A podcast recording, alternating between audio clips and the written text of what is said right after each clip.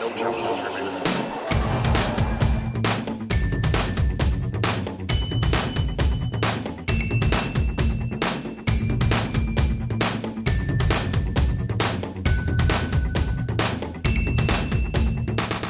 to No Challenges Remaining, live from Melbourne once again. I am Ben Rothenberg, and I am joined on this episode remotely by a longtime childhood, lifelong friend of mine, Chris Worsham, now Dr. Chris Worsham, who is here in his role as a pulmonologist at Mass General Hospital and Harvard Medical School to talk a bit about, sort of clear the air, pun intended, on the bushfire pollution situation that's been a big talking point at the Australian Open this year. I'm looking out over this Melbourne skyline right now, and it's hazier than it was yesterday for sure. So this is going to be a continuing sort of up and down, off and on topic at the Australian Open. And Chris, thank you for thanks for coming on. Appreciate it. Of course, I'm happy to do it. Um, greetings from uh, cold, blustery Boston. So, so, can you just talk about what I guess basically broad terms, like what are the health risks of air pollution? I guess that, that's probably way too broad to start, but just sort of what what are some common things you deal with as a pulmonologist that maybe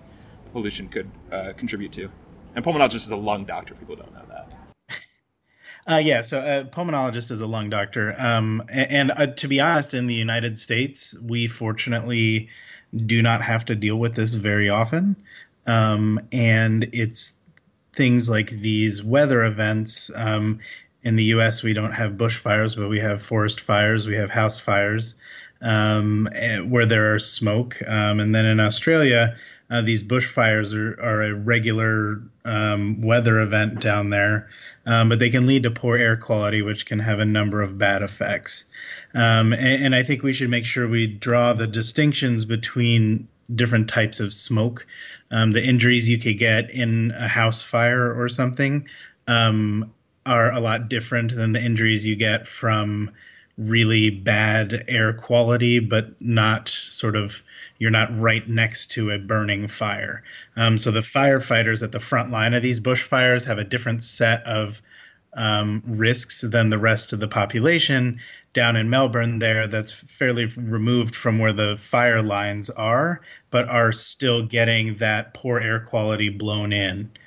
So, with the bad air coming in from the bushfires, it leads to the haze that I'm sure you're seeing right now, and that that we're seeing in photos from the tournament.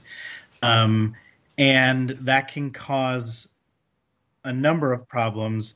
Uh, and really, we think about the acute problems, so the problems that come up right away with exposure to the smoke. Um, I think, fortunately, the long term problems from this um, are trivial at most. When it comes to smoke, like breathing bad air quality, you can think of it kind of like smoking. So someone who smokes a couple cigarettes or you know smokes cigarettes for a couple months but then quits, um, we don't think they have any significant long-term lung damage.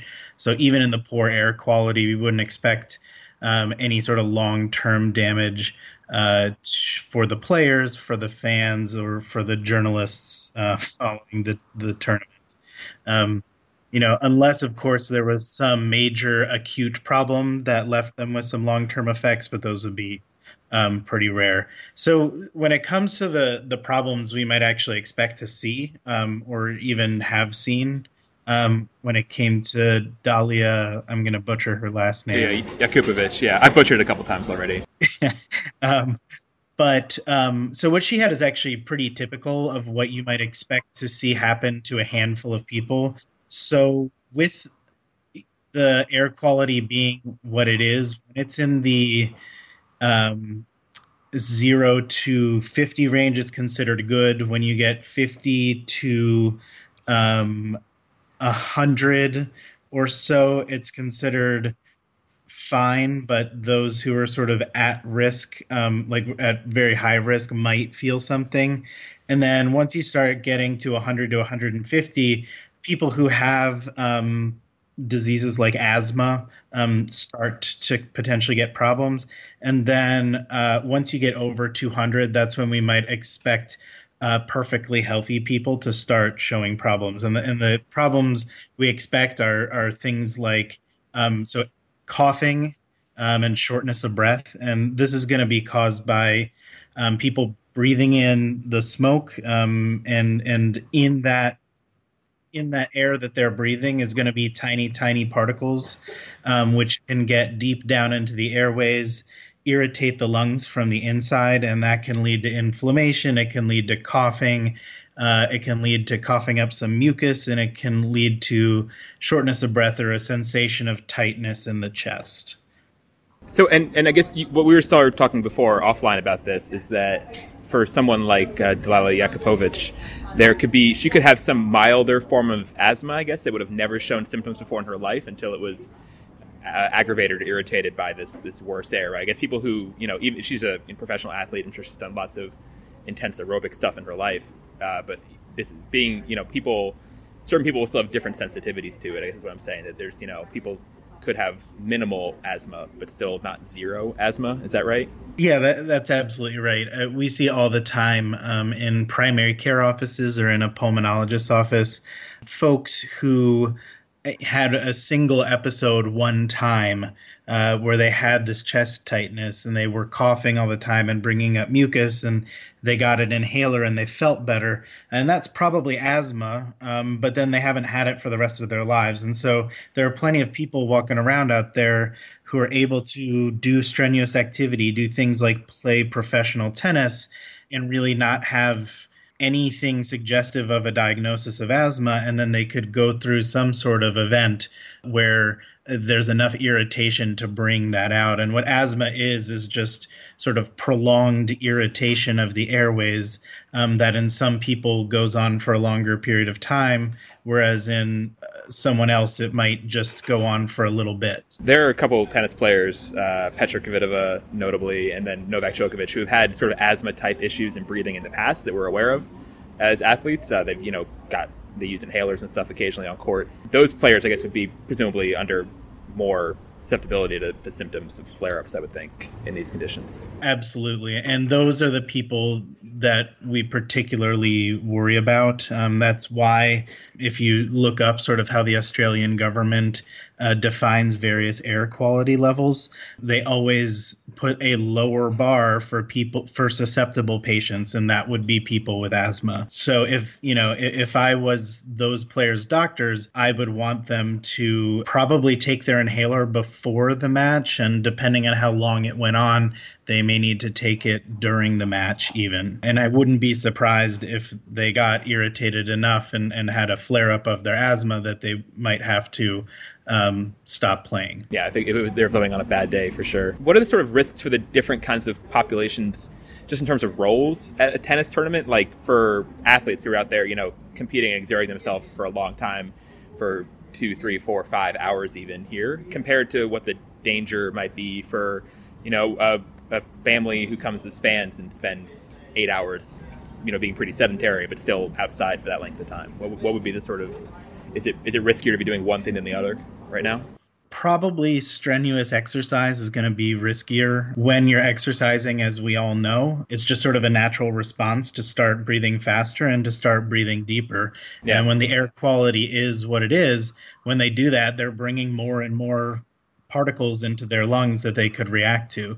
So uh, the players in the tournament, um, even though they're going to be doing more strenuous exercise, are probably um, you know substantially healthier than the average fan um, and you know dare i say it average journalist following the tournament. 1000% yes. So the players are actually the minority of the people at this event. Um, when we think about the fans that could be anybody uh, and so that's when we start having to worry about older folks who can have lung diseases of varying different types that we don't need to go into, but adults can have asthma.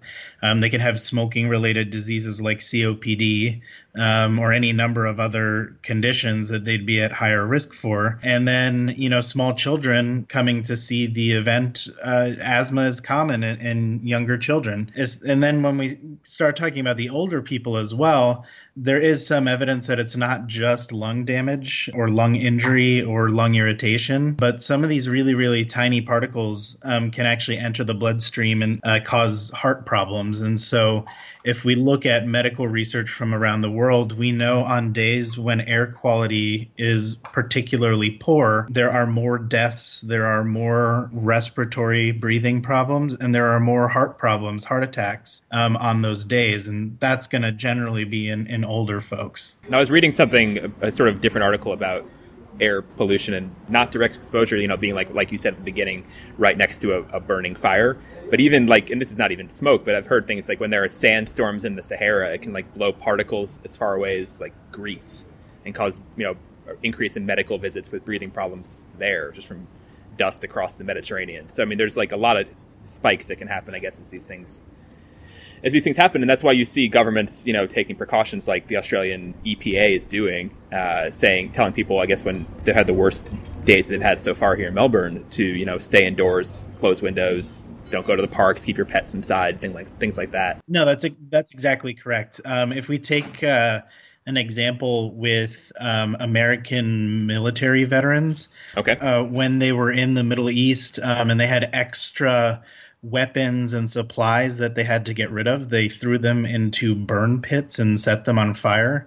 Hmm. And that smoke contained all kinds of toxic chemicals that blew for miles and miles and miles and, and covered all kinds of land out there. And and those veterans are coming back with problems even if they were 50 miles away from where the fire was. So th- these wow problematic particles and, and potentially other chemicals can can get carried pretty far by the wind. Not all pollution is created equal, obvious. You mentioned the sort of chemicals are burning in a military situation, but what do we know about how clean or not clean relatively or how dangerous this kind of smoke we would get right now in Melbourne from nearby forest fires would be? I mean, it might seem that like wood burning is, is safer and more natural than whoever knows what kind of chemicals are in weapons or even in a factory discharge smoke situation for pop, for pollution, but is is this smoke better or worse? Is there a way to tell? Could there be more or less danger right now than in your other unclean air situations?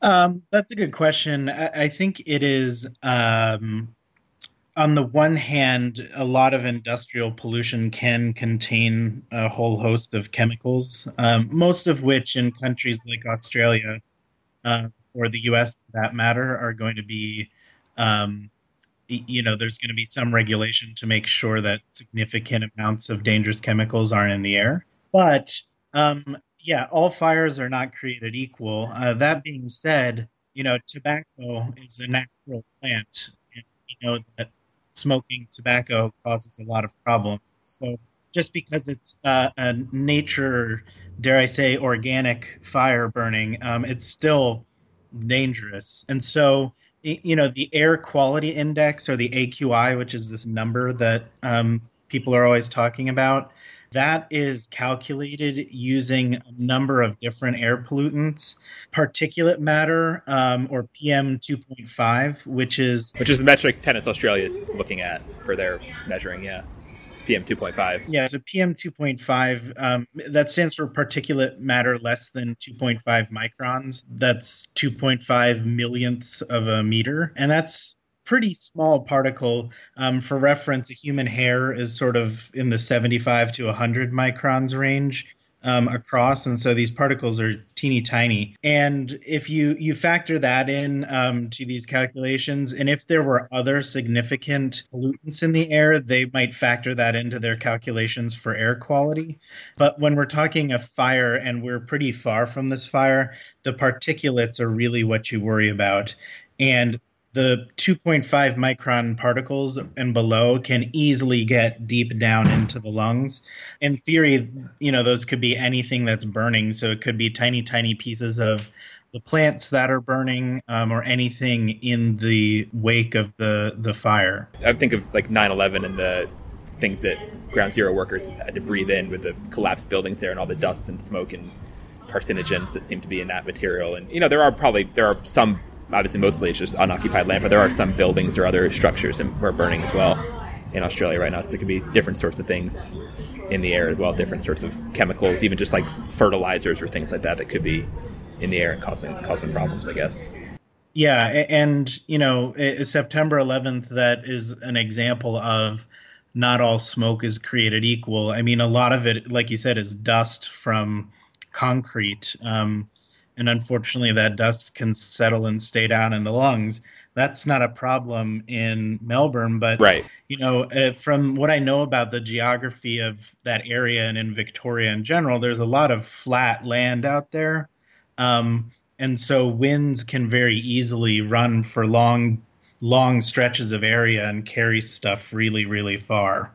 Um, so the stuff that you're inhaling right now in the city could be coming from almost anywhere. No, that's that's for sure true. And I've been in Korea where they have pretty consistent air quality problems coming from China at all times. You know, which is not even the same country and across a, a fairly sizable body of water. So I, I, guess to get more to the tennis point, the Tennis Australia you mentioned the PM 2.5. That was the scale they're using, and they set a limit for 200 uh, on that scale as being when they would definitely stop play. It seems like, and they would consider stopping play uh, it, above 98, I believe is their number. And the, we don't know all the metrics they've had so far, but it does seem like when uh, was having her breathing issues and collapsing during qualifying, that the numbers were in the high. Uh, or, in, or in the in the 160s at least on the metrics, so not that far below the threshold really on the PM 2.5 side. And, and at the same time, a lot of players have pointed out this is when the city had earlier that day told people to stay inside and you know, close their windows and keep their pets indoors. So is it is it safe to be playing tennis uh, in that kind of level? Is this do you, in your opinion, does this does it make sense to have to have them deem these conditions quote unquote playable?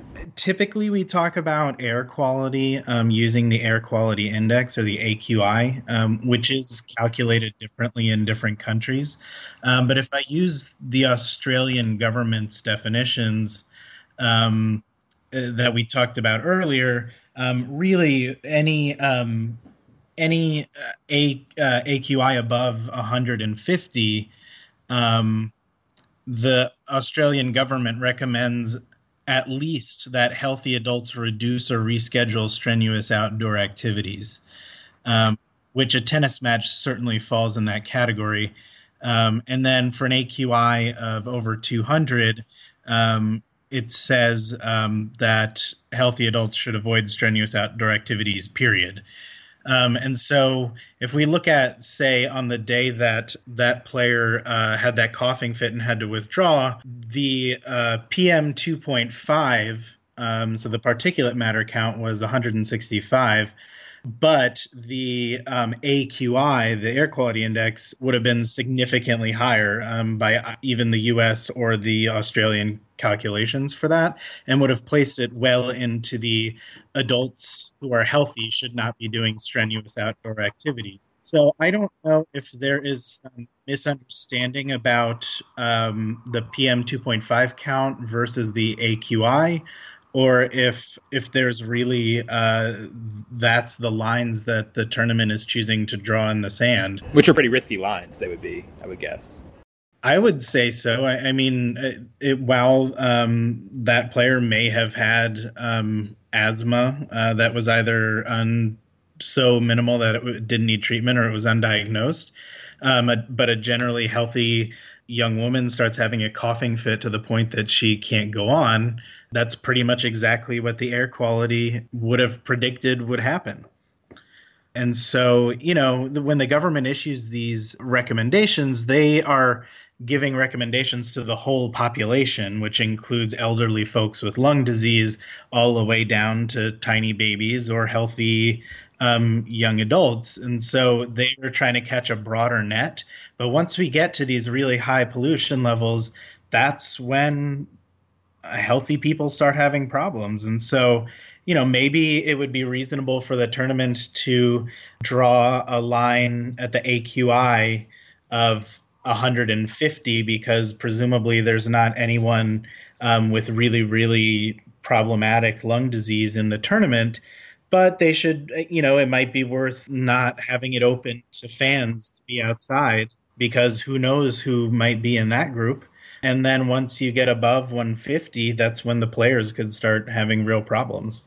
Yeah definitely. There's a definitely a big population they have to look out for here and tennis attracts a pretty wide age range on both little kids and retirees and everyone in between. See, I would think that from a sort of that if they were being cautious, they would be a, drawing probably a much lower line or using multiple metrics to, to do something. Because even if, like you said, there it was not just this one player we mentioned a couple times, Jakupovic, who had her issues. There was other players who had shown no previous signs of asthma, getting brought inhalers by medical, you know, people during medical timeouts and things like that. So it was not, it's not just about her. It's not all about her one conditions. This was a clearly more wide triggering event, respiratory wise, than that. Yeah, I, I mean, even if you even if we we can sit here and talk about the the you know air quality measurement numbers all we want but the outcome that you're worried about is clearly happening. Uh, you know that should send a signal that regardless of the number the air quality uh, at the time in which they were playing was a problem. And if it's a problem for healthy people exercising, it's a problem for an older folks, you know, in the fan in the fan section with lung disease, um, or to any of the presumably hundreds of people who were working on this tournament. Yeah. How much do you know different types of air conditioning, what they can do to, to clean out buildings? Because I've heard speculation they, they have three courts here in Melbourne, three stadiums that have retractable roofs, which they could play indoors and have some sort of air conditioning units in there, which Tennis Australia made it seem like would keep the air cleaner. But I've also heard that it's sort of only certain kinds of air conditioned filters really purify the air from particulate matter meaningfully, and big stadiums are not likely to be buildings that would have those kind of filters built in.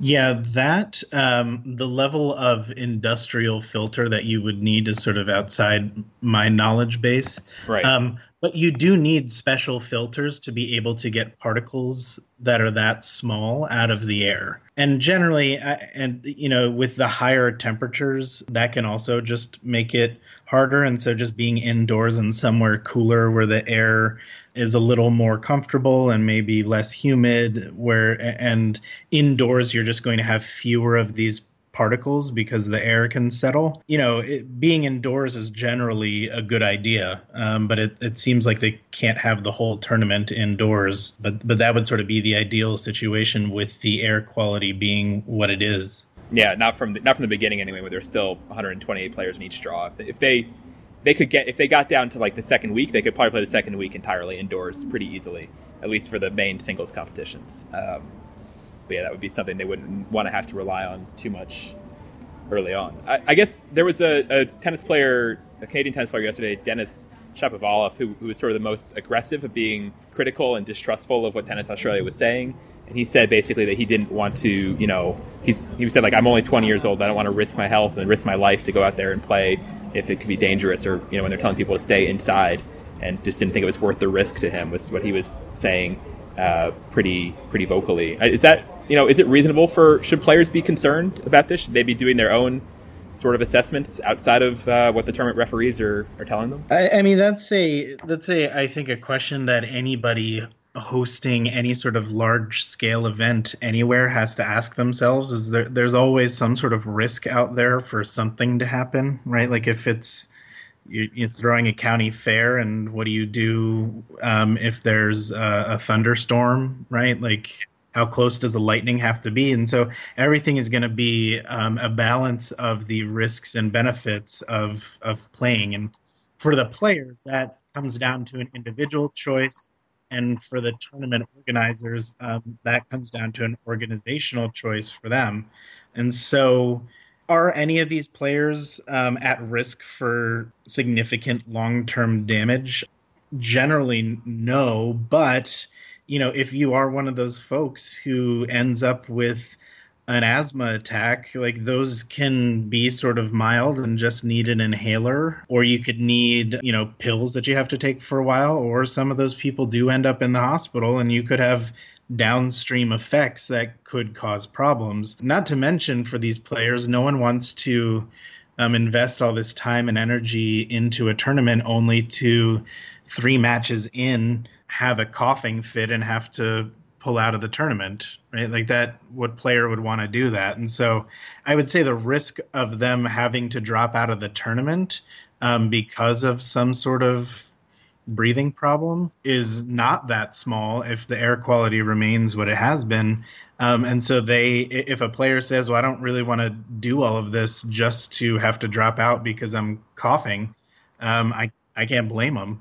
You, you know, and, and I think when it comes to the on the tournament side of things, you know, the government is issuing these various advisories for a reason. You know, the governments don't do that lightly, but it, you know, this is particularly bad air quality and with what we've seen with going on with the players because we can see all that and it's televised um, we have no idea what's happening with the staff and the fans, and you know they could be running into plenty, if not more, trouble than what we're seeing on TV. Yeah, even I will say, even just for the first time sitting out here, from recording this outdoors, as people could probably hear, uh, for the first time, I'm feeling my throat like getting scratchy just sitting out here for, you know, 45 minutes or so. We've been out here, and it, I'm doing nothing but talking. So. Uh, yeah, right. this could this could be, and this is one of the better days. I think it's getting a little bit worse as the day goes on, but I'm recording this on Sunday before the one day before the tournament starts, and it, it's supposed to be one of the better days. Uh, but yeah, it's still getting a little bit more uncomfortable than it normally would be otherwise. Yeah, we, we spend a we spend a lot of time talking about PM 2.5 because those tiny tiny particles are the ones that get deep down. Um, but our uh, the upper part of our breathing tree is designed to catch larger particles. Um, so things like pollen, they're large particles, um, and your nose is actually designed to trap a particle like pollen, which is why during pollen season people get congestion and runny noses because we have purposefully designed bodies to trap that in your nose. And so some of the larger particles are going to get stuck in your nose, and you may notice that when you blow your nose, it looks kind of funky. Um, and then even in our main windpipe, our trachea, and some of the big parts of our breathing tree, that's where some of these larger particles might get caught, and that can just cause irritation, scratchiness, and coughing. So you know, it doesn't surprise me at all that you're feeling that. No, and with that, maybe I should head inside soon. So thank you very much for all your time today. Chris, anything else people should know or keep an eye out for? Any last thoughts as they uh, watch the tennis from wherever they are? I would say uh, don't be disappointed in a player who's looking at everything that's going on and says, I don't want to do this and, and drops out of the tournament. I mean, that's a very reasonable choice for someone to make. And, and you just would hate to see somebody run into a significant um, health problem uh, unnecessarily. Yeah. And then the, the other last thing to keep in mind is um, you, you, know, this is um, one of those types of events that uh, everyone is talking about when it comes to climate change. Um, as our Earth gets hotter and things get drier, these uh, in, in, certain areas, things like bushfires um, are going to be worse, and they're going to s- cause problems like this. And so, when we talk about climate change, it's things like disruption in tennis tournaments um, that are on the list of things we might expect to see more of moving forward.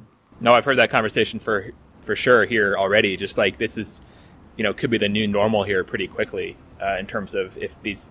This is the worst bushfire summer I believe they've ever had in Australia, or at least in you know recent recorded history.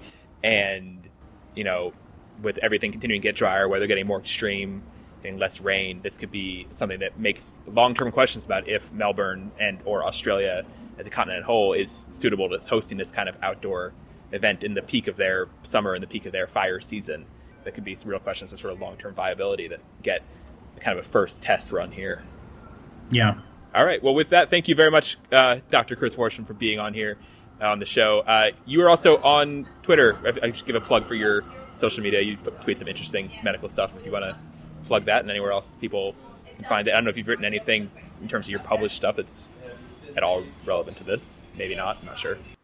No, but uh, you can you can you can Google me, um, or I'm on Twitter at at Chris Worsham, and, and all of my stuff is easy to find. Um, and thank you for having me, Ben. It was a, a lot of fun to be on this podcast. Yes, long time listener, first time caller, Dr. Chris Worsham. Thank you, Ulysses. Thank you. Thank you for listening to No Challenges Remaining. If you want to follow along when you're not listening, you can do so by liking us or following us on Twitter at NCR underscore tennis. Send us emails, questions, comments to no challenges remaining at gmail.com. And yeah, leave us reviews on iTunes or any other place where that's available for podcasts. That helps us out. And see you later from Melbourne.